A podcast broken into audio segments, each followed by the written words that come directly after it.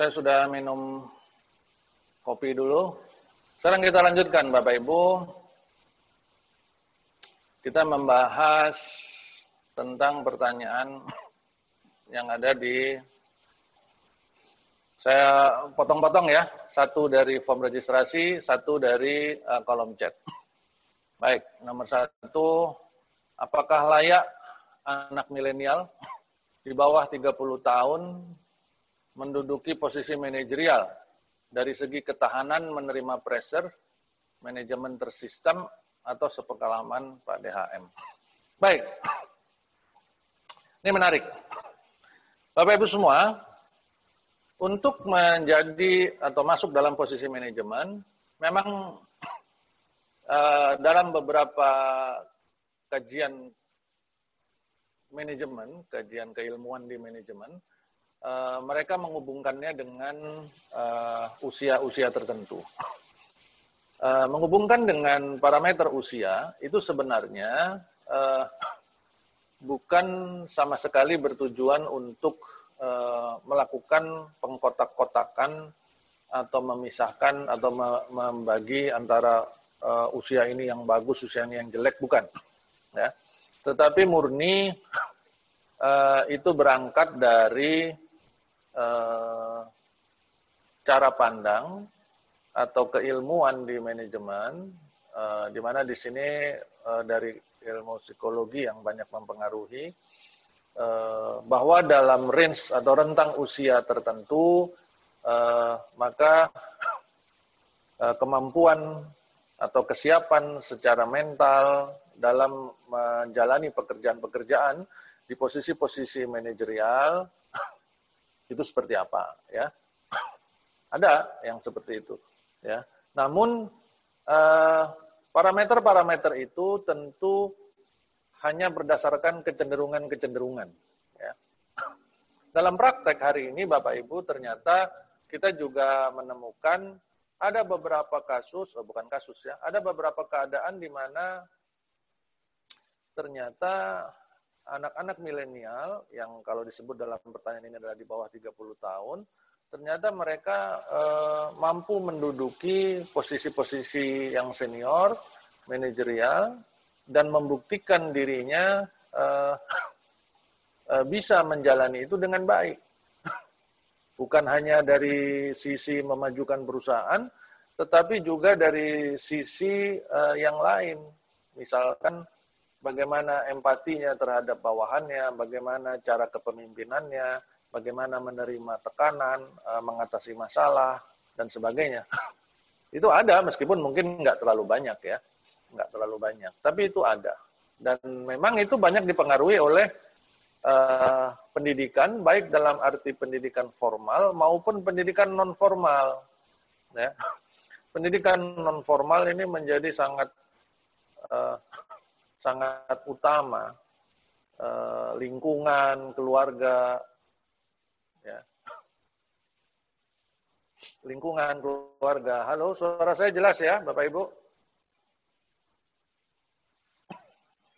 Halo, suara saya jelas ya?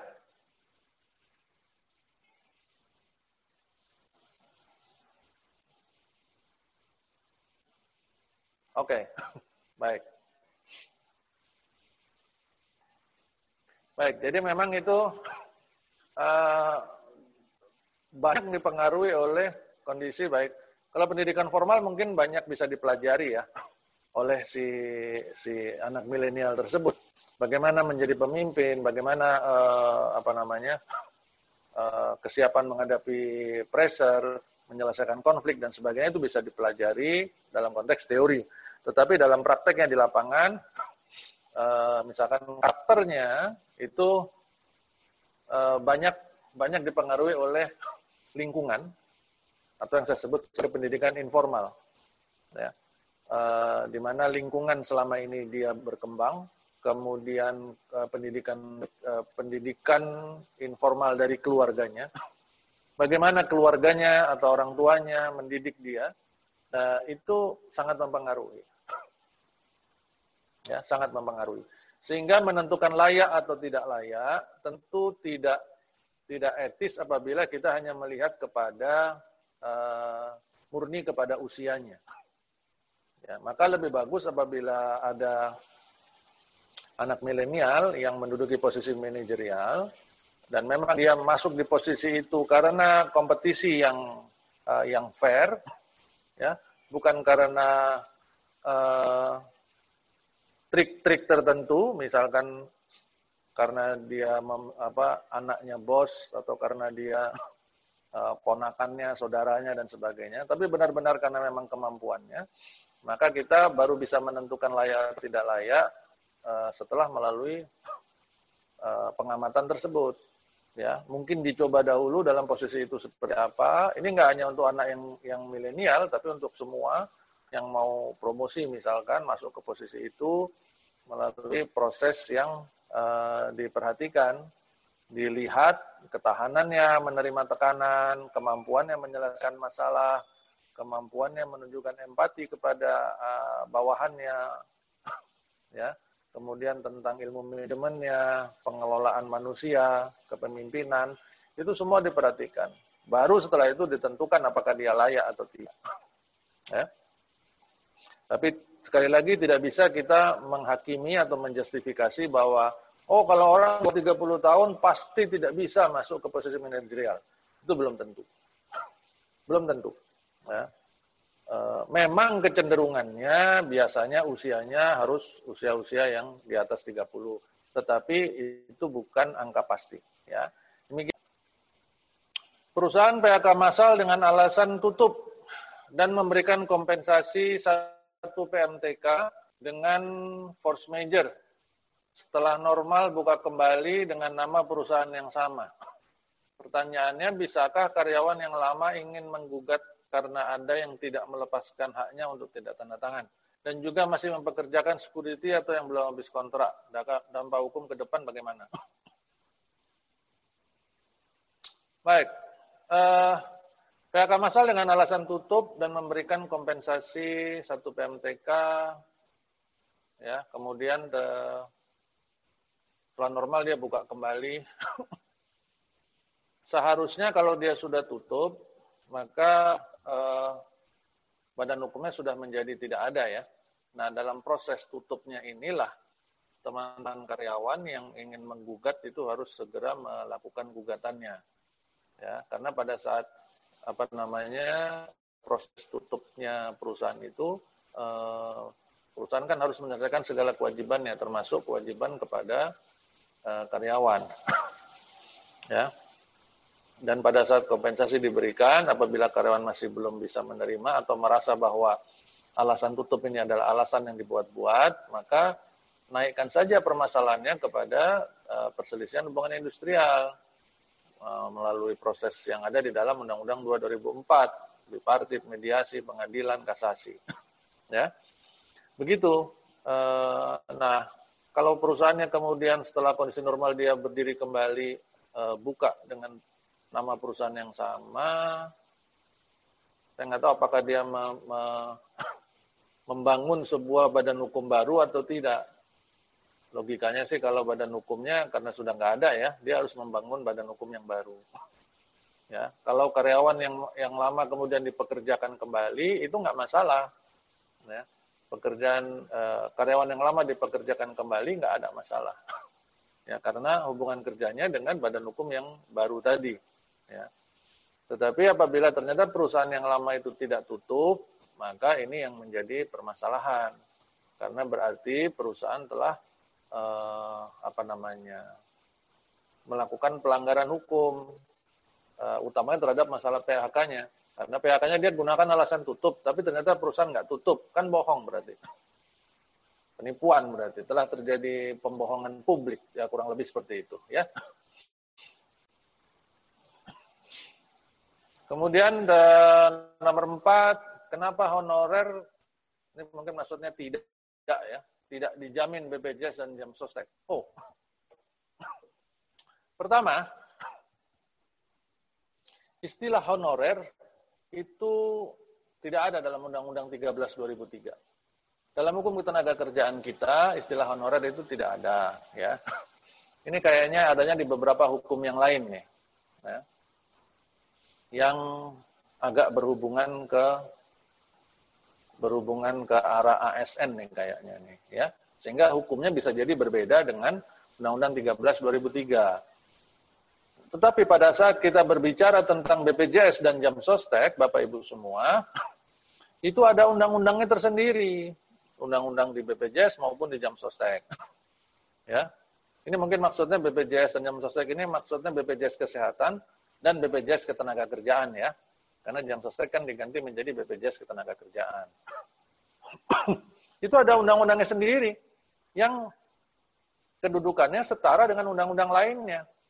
Sehingga yang saya tahu eh, BPJS Ketenagakerjaan maupun BPJS Kesehatan itu wajib bagi eh, seluruh jenis pekerja, baik yang tunduk pada Undang-Undang 13 maupun yang tunduk pada hukum-hukum lainnya, pada undang-undang lainnya ya.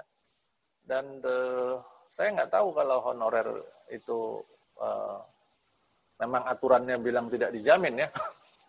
Karena kalau yang saya tahu di BPJS, saya BPJS kesehatan aja, BPJS BPJS kesehatan aja itu semua seluruh rakyat. Apakah honorer itu bukan rakyat Indonesia? Ya. Jadi uh, sebaiknya diperjelas ini maksudnya honorer ini dalam dalam industri atau perusahaan apa atau mungkin ini jangan-jangan ASN atau bagaimana ya. Karena hukumnya akan berbeda. Saya nggak uh, nggak terlalu paham tentang honorer karena di Undang-Undang 13 nggak ada. Nanti mungkin uh, Bapak Ibu yang bertanya bisa lebih menjelaskannya lebih detail. Terima kasih. Kemudian berikutnya nomor 5 Bolehkah bila karyawan sakit kecelakaan tunggal di separated?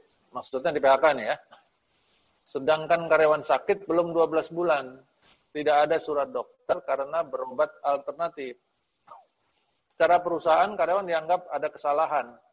Karena dengan kecelakaan tersebut yang bersangkutan tidak dapat bekerja sesuai kewajibannya sebagai seorang pekerja. Dan mangkir karena tidak ada surat dokter. Atas dasar kesalahan ini berdampak pada besarnya pesangon yang diberikan perusahaan hanya satu kali ketentuan. Mohon masukan dan saran. Baik. Bapak Ibu, kalau karyawan kita ada yang sakit karena kecelakaan tunggal misalkan, maka berlakulah hukum tentang sakit. Ya, berlakulah hukum tentang sakit, yaitu eh, apa namanya kalau karyawan sakit, dia masih tetap dibayar upahnya, mengikuti ketentuan yang ada potongannya itu 4 bulan pertama 100%, 4 bulan kedua dia eh, uh, 75% dibayarnya, kemudian 4 bulan ketiga itu berapa? Uh, 50% ya. Seperti itu. Nah, ada untuk bisa mengikuti ketentuan tersebut, maka kondisi sakit di sini harus bisa ditunjukkan dan dibuktikan dengan mengikuti prosedur yang ada. Ya. Uh, yang bisa menentukan seseorang berada dalam kondisi sakit atau bukan, memang dalam hukum kita adalah masih diberikan kepada dokter. Karena dokter itu memang memiliki kewenangan untuk menentukan atau memutuskan apakah kondisi seorang pasien itu sakit atau sudah sembuh dan sebagainya berdasarkan keilmuan yang dimiliki dan mereka dilindungi oleh hukum untuk itu.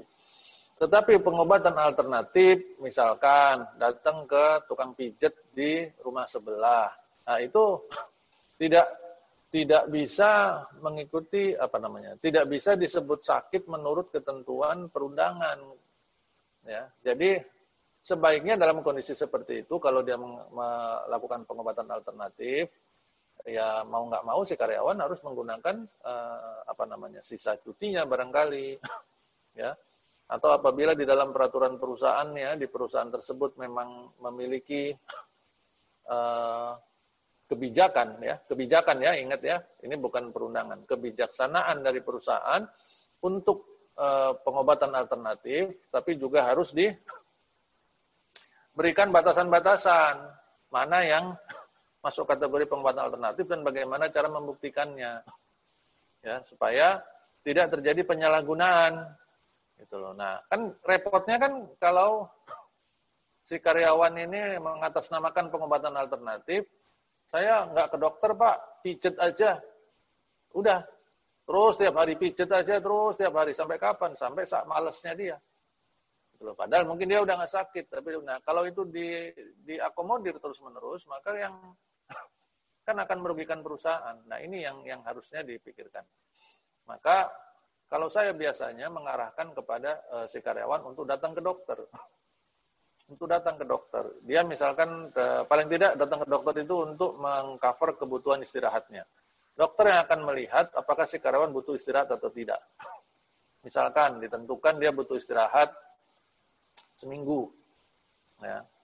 Uh, butuh istirahat seminggu. Kemudian uh, nanti dalam seminggu si karyawan yang bersangkutan mengkombinasikan pengobatannya menggunakan pengobatan alternatif, ya itu silahkan. Terus setelah seminggu, si karyawan masih merasa belum kuat kembali bekerja, dia uh, apa namanya uh, pakai cuti dulu, misalkan tiga hari atau seminggu juga.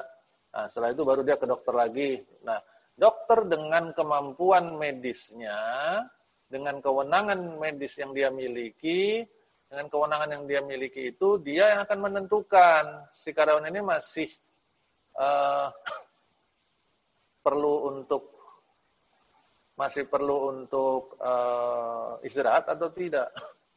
Ya. Itu. Jadi bukan bukan maunya karyawan, ya. Nah, di sisi lain uh, perusahaan menganggap karena kecelakaan tersebut yang bersangkutan tidak dapat bekerja sesuai kewajibannya menjadi sebuah kesalahan. Nah ini sebenarnya sesuatu yang keliru juga. Kecelakaan ini kan nggak ada yang diminta, ya kecuali kecelakaan memang diminta atau by design. Kecelakaannya tidak diminta, maka apa yang terjadi akibat dari kecelakaan itu dia tidak bisa bekerja lagi sesuai kewajibannya, mungkin karena dia harus tadi istirahat dulu, itu nggak bisa disebut sebagai kesalahan si karyawan, ya satu-satunya yang uh, yang yang bisa diarahkan kepada si karyawan adalah uh, supaya ke dokter. Kalau dia nggak mau ke dokter juga, memang ya yang saya sarankan adalah potong dulu cutinya. Kalau cutinya udah habis misalkan, kemudian dia masih nggak mau ke dokter juga, berarti ada sesuatu dong. Kalau memang yang bersangkutan memang benar sakit, tentu dia tidak takut untuk datang ke dokter, karena toh berangkat ke dokter juga kan di cover sama perusahaan biasanya. Menggunakan BPJS kan, di cover sama perusahaan berarti. Nah kalau dia nggak mau juga datang ke sana untuk mendapatkan surat istirahat dan sebagainya, berarti memang ada sesuatu. Nah pada saat itu setelah semua upaya dilakukan, misalkan cutinya udah habis, kemudian dia tetap nggak mau ke dokter, tetap ngotot menyatakan bahwa dia pakai alternatif, dan tidak kembali ke tempat kerja, baru ketentuan mangkir pasal 168 bisa dijalankan. Kalau masalah besaran pesangonnya tinggal ngikutin. Kalau yang dipakai adalah pasal 168, ya ada 168 tuh nggak ada pesangon. ya, nggak ada pesangon. Yang ada uang pisah. Oke? Okay? Begitu itu kurang lebih. Nah, ini ada pertanyaan di dalam chat tadi saya lihat.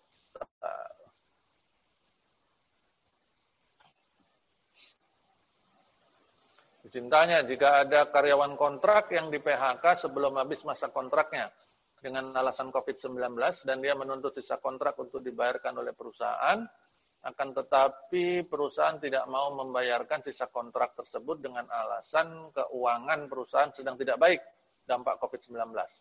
Dan di dalam perjanjian kerja pun juga sudah tertuang bahwa karyawan tidak bisa menuntut apa pun jika di PHK secara sepihak sampai berapa bulankah karyawan tersebut bisa lapor ke disnaker dari dia di PHK. Dan jika kasus ini sampai lanjut ke PHI, perkiraan siapa yang akan menang. Baik. uh, Bapak Ibu semua, yang ditanyakan oleh Pak Egi adalah masa kedaluarsa. Masa kedaluarsa. Ah, Bapak Ibu, mohon maaf dulu karena di samping saya, masjid di samping saya sekarang sedang azan, jadi saya izin dulu untuk menghentikan pembicaraan. Kita berhenti dulu kira-kira dua menit ya. Setelah azan selesai, kita akan lanjutkan. Terima kasih. Bapak Ibu, kita lanjutkan. Azan sudah selesai. Terima kasih sudah bersedia menunggu. Uh, kita lanjutkan pertanyaan tadi ya. Uh, baik, sampai berapa bulan? Nah, ini mengenai kedaluarsa. Jadi Pak, Herwa, Pak Hermawan ini ya menanyakan mengenai masa kedaluarsa. Masa kedaluarsa itu sekarang sudah tidak ada lagi ketentuannya. Artinya kalau dahulu memang uh, ada ketentuan kedaluarsa untuk uh, pengaduan masalah PHK itu satu tahun, kemudian untuk masalah kurang bayar upah itu dua tahun, sekarang uh, ada putusan Mahkamah Konstitusi yang menyatakan bahwa kedua pasal tersebut uh, akhirnya sudah tidak memiliki kekuatan hukum mengikat, ya. sehingga tidak ada lagi masa kadaluarsa. Ya. Setahu saya sudah tidak ada lagi masa kadaluarsa, sehingga si karyawan bisa saja dia tidak melap, tidak me, tidak melaporkannya hari ini, tetapi mungkin tahun depan, mungkin dua tahun atau tiga tahun lagi, lima tahun lagi, itu bisa-bisa saja. Ya. Itu mengenai kedaluarsa. Kemudian pertanyaan berikutnya, kalau kasus ini lanjut ke PHI, perkiraan siapa yang akan menang?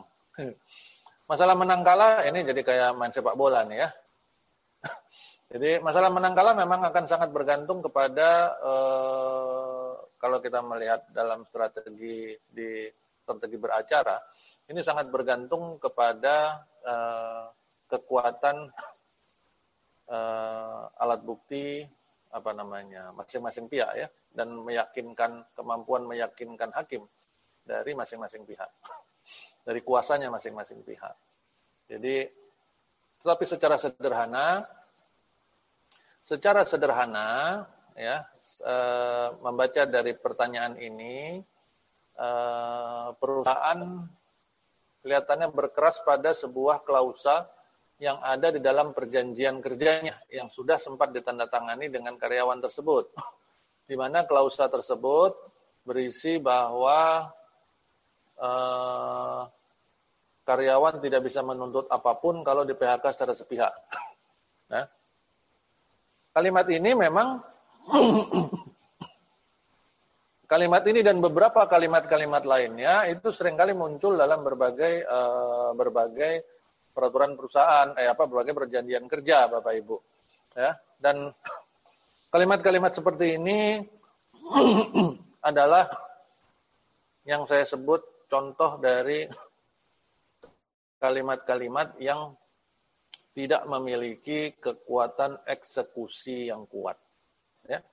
Jadi ini adalah kalimat-kalimat atau klausa-klausa yang terlihat garang, terlihat seram, ya, terlihat menakutkan, tetapi ternyata ini adalah klausa-klausa yang saya sebut sebagai klausa singa ompong. Ya. Karena klausa ini uh, justru banyak berpotensi menjadi pelanggaran terhadap perundangan. Tidak bisa karyawan punya hak untuk melakukan keberatan, gugatan, ya pengaduan apabila terjadi PHK-PHK yang uh, melanggar ketentuan perundangan. Dan itu ditentukan uh, ketentuannya ada di dalam Undang-Undang 13 maupun di dalam Undang-Undang 2 2004. Nah, sedangkan kalimat ini munculnya ada di yang menahan hak karyawan untuk menuntut itu ada di dalam perjanjian kerja perjanjian kerja itu tidak boleh bertentangan dengan peraturan perundangan. Dan itu sudah jelas. Dalam Undang-Undang 13 disebutkan juga dalam hal perjanjian, eh, perjanjian kerja peraturan perusahaan uh, bertentangan dengan peraturan perundangan, maka yang berlaku adalah peraturan perundangan. Sehingga apa pun kalimat di dalam perjanjian kerja atau peraturan perusahaan kita, Bapak Ibu, apabila itu melanggar peraturan perundangan, maka itu tidak bisa dijalankan. Ya, dan tetap yang berlaku peraturan perundangan. Apabila perusahaan ngotot tetap menjalankan itu, maka berarti perusahaan telah melakukan pelanggaran. Ya, itu tadi yang saya sebut. Kalimat-kalimat ini adalah kalimat yang uh, kelihatannya menakutkan, tapi ternyata ternyata singa ompong, cuman wajahnya aja yang serem. Begitu dia ngaum, nggak ada giginya, ompong semua. Jadi nggak bisa diapa-apain, ya. Jadi kalau ngelihat uh, sepintas, ini sepintas ya, kelihatannya si karyawan memang berada dalam posisi yang uh, uh, lebih menguntungkan dalam dalam kasus ini. Kurang lebih demikian Pak Hermawan. Baik, saya lanjutkan pertanyaan berikutnya dari Pak Yogi Priyanka. Pak, saya ingin bertanya, saya diterima di suatu perusahaan sebelum masa pandemi. Oke. Setelah masuk masa pandemi, saya diberhentikan dengan alasan divisi training center ditutup dan tidak bisa dilanjutkan sehingga para calon karyawan pun harus di-stop. Dan saya meminta surat pemberhentian tidak diberikan apakah perusahaan tersebut melanggar undang-undang atau tidak. Baik diterima bekerja ini ini berarti masuk ke sebuah hubungan kerja ya. Berarti Pak Yogi masuk ke dalam sebuah hubungan kerja dengan perusahaan, kemudian alasan pandemi, terus dia diberhentikan. Pemberhentian atau PHK ini tetap harus mengikuti prosedur yang berlaku. Jadi dalam prosedurnya disampaikan kalau di pasal 151 kan perusahaan dan dan karyawan dan serikat dengan segala upaya apa namanya mencegah supaya tidak terjadi eh, PHK. PHK adalah jalan terakhir. Dalam hal PHK akan dilakukan, maka perusahaan berkewajiban untuk menyampaikan maksudnya, merundingkan maksudnya, tuh ya, merundingkan maksudnya, maksud PHK-nya dengan karyawan yang bersangkutan. Kalau terjadi kesepakatan maka dibuat PB-nya, kalau tidak terjadi kesepakatan maka uh, mengikuti proses perselisihan. Dalam cerita ini kelihatannya tidak ada perundingan, tidak ada uh, kesepakatan, jadi keputusan sepihak. Maka uh, si karyawan memiliki hak untuk tidak menerima keputusan ini atau mengadukan uh, masalah ini kepada uh, instansi yang berwenang. Dalam hal ini adalah disnaker setempat. Eh, datang saja ke disnaker setempat, buat pengaduannya, bawa alat buktinya, dan eh, apa namanya, misalkan perjanjian kerja dan dokumen-dokumen lainnya, dokumen tertulisnya, fakta-fakta lainnya itu disimpan, eh, buat salinannya, tunjukkan kepada disnaker, buat pengaduan, nanti disnaker yang akan memproses lebih lanjut. Ya. Eh, namun sebelum ke Dinaker memang ada upaya yang dalam Undang-Undang 2 2004 disebut sebagai bipartit. Jadi si karyawan harus me, membicarakan dulu kepada perusahaan.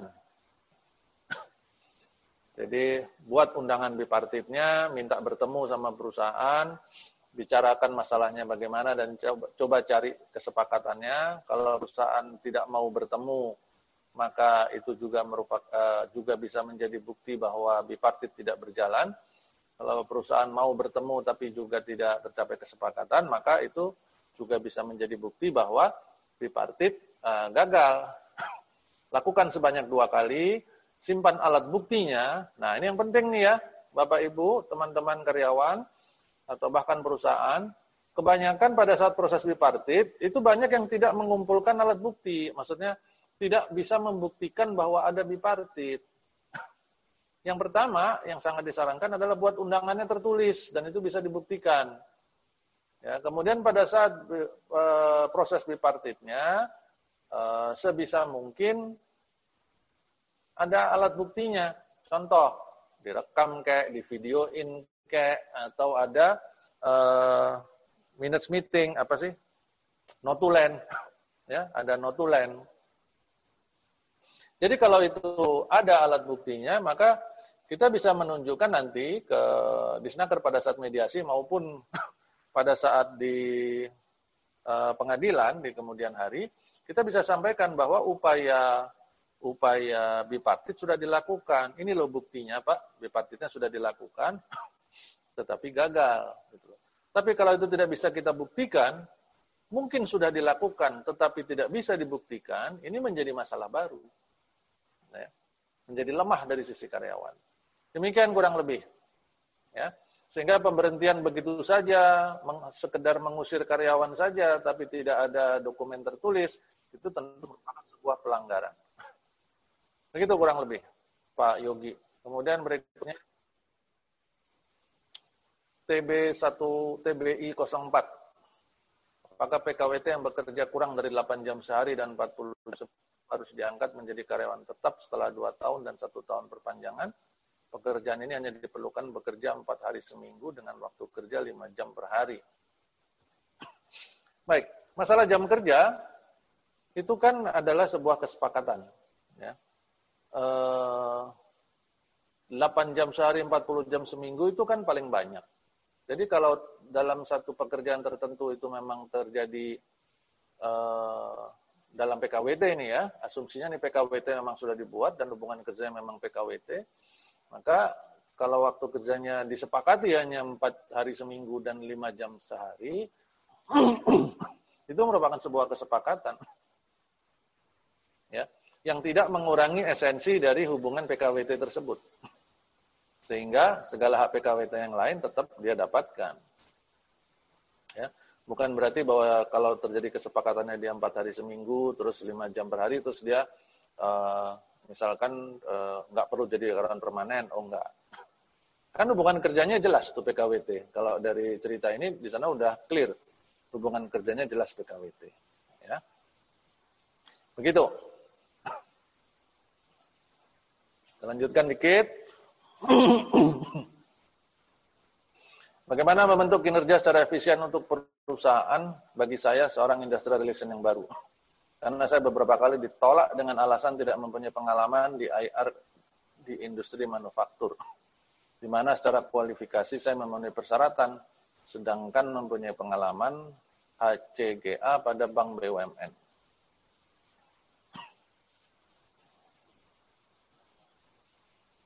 Ini maksudnya uh, mungkin uh, cerita kalau beberapa kali di nggak diterima bekerja di industri manufaktur ya karena nggak punya pengalaman di manufaktur. Baik, ya coba kalau saran saya coba melihat uh, coba dicari posisi uh, yang uh, memang ada beberapa industri atau beberapa HR yang yang apa memberikan persyaratan harus di industri sejenis ya, harus di industri sejenis dan sebagainya. Mungkin karena alasan-alasan tertentu itu dari mereka. Barangkali mereka melihat uh, kondisi kondisi di perusahaan mereka hari ini itu sangat rumit ya barangkali atau bisa jadi juga karena perusahaan itu uh, memiliki tingkat kalau saya menyebutnya tingkat ketidakpedean yang sangat tinggi. Ya. Tingkat ketidakpedean yang sangat tinggi sehingga membuat uh, dia tidak yakin bahwa eh, kandidat-kandidat uh, yang uh, bukan dari perusahaan sejenis itu uh, mampu juga sebenarnya memiliki potensi yang sama untuk menyelesaikan untuk menjalankan pekerjaan tersebut ya karena basicnya HR, basicnya HR itu adalah pengelolaan manusia, human resource, sumber daya manusia. Jadi eh, pengelolaan manusia yang membedakan mungkin adalah tingkat eh, apa namanya ya, dinamika konfliknya. ya. Bahwa di perusahaan-perusahaan eh, industri tertentu itu tingkat konfliknya sangat rendah sehingga pada saat uh, dia melamar pekerjaan di perusahaan-perusahaan industri yang tertentu lainnya, yang tingkat konfliknya cenderung tinggi, itu dianggap tidak mampu. Ya. Ini lebih kepada hmm, apa namanya level of trust terhadap pengalaman. Ya, itu itu yang yang kayaknya terjadi sehingga uh, ada beberapa paling tidak ada dua hal yang bisa yang mungkin bisa dipertimbangkan. Yang pertama, eh, tetap mencari, jangan menyerah untuk tetap melamar, mungkin masuk di industri manufaktur yang eh, lebih open-minded. Nah, dari sana eh, baru membangun pengalaman di sana. Atau yang kedua, mengikuti pelatihan-pelatihan atau pendidikan-pendidikan hubungan industrial yang mempelajari banyak Eh, masalah-masalah konflik. ya. banyak uh, apa namanya pengelolaan konflik yang terjadi di masalah ketenaga kerjaan. Ya, kalau mengikuti pendidikan-pendidikan uh, seperti itu atau pelatihan-pelatihan seperti itu yang membawa contoh kasus banyak, bahkan mungkin ada simulasi dan uh, apa namanya mungkin bisa jadi juga bisa dibawa kepada kondisi nyata, ya maka uh, biasanya tingkat kepercayaan dari perusahaan calon penerima itu akan lebih tinggi karena dilihat oh dia sudah pernah kena masalah ini. Oh misalkan gini, kenapa dia nggak diterima di industri manufaktur? Karena uh, dia selama ini bekerja di sebuah industri yang nggak pernah nggak pernah ada demo misalkan. Berarti dia belum pernah nih ngurusin demo. Sedangkan di perusahaan saya sekarang di manufaktur, ini demo terus nih. Seminggu bisa dua kali demonya. ya, udah kayak puasa aja seminggu dua kali, Senin Kemis demo. Ya. Jadi uh, ini yang yang perlu uh, yang perlu diperhatikan. Gitu. Nah, tapi kalau misalkan kita memiliki pengalaman mungkin lebih diperhatikan atau yang tadi yang alternatif kedua kita mengikuti pendidikan-pendidikan pelatihan-pelatihan yang mempelajari banyak uh, eh, IR benar-benar dari A sampai Z, dari nol, uh, dari benar-benar apa namanya, dari dasarnya, sehingga kita paham semuanya IR itu dari A sampai Z, termasuk masalah-masalah konfliknya. Ya, bukan hanya dari sisi teori, tetapi termasuk praktek, simulasi, studi kasus, dan tantangan penerapan pada kondisi ketenaga kerjaan hari ini. Nah, itu yang Eh, setelah itu hasilnya itu bisa dibawa kepada perusahaan-perusahaan. Ya. Nah, carilah pelatihan-pelatihan seperti itu. Kalau Bapak tanya, ah, ada nggak pelatihan seperti itu? Kalau di tempat kami ada. Di e-growth kita memiliki yang disebut IRA. Ya.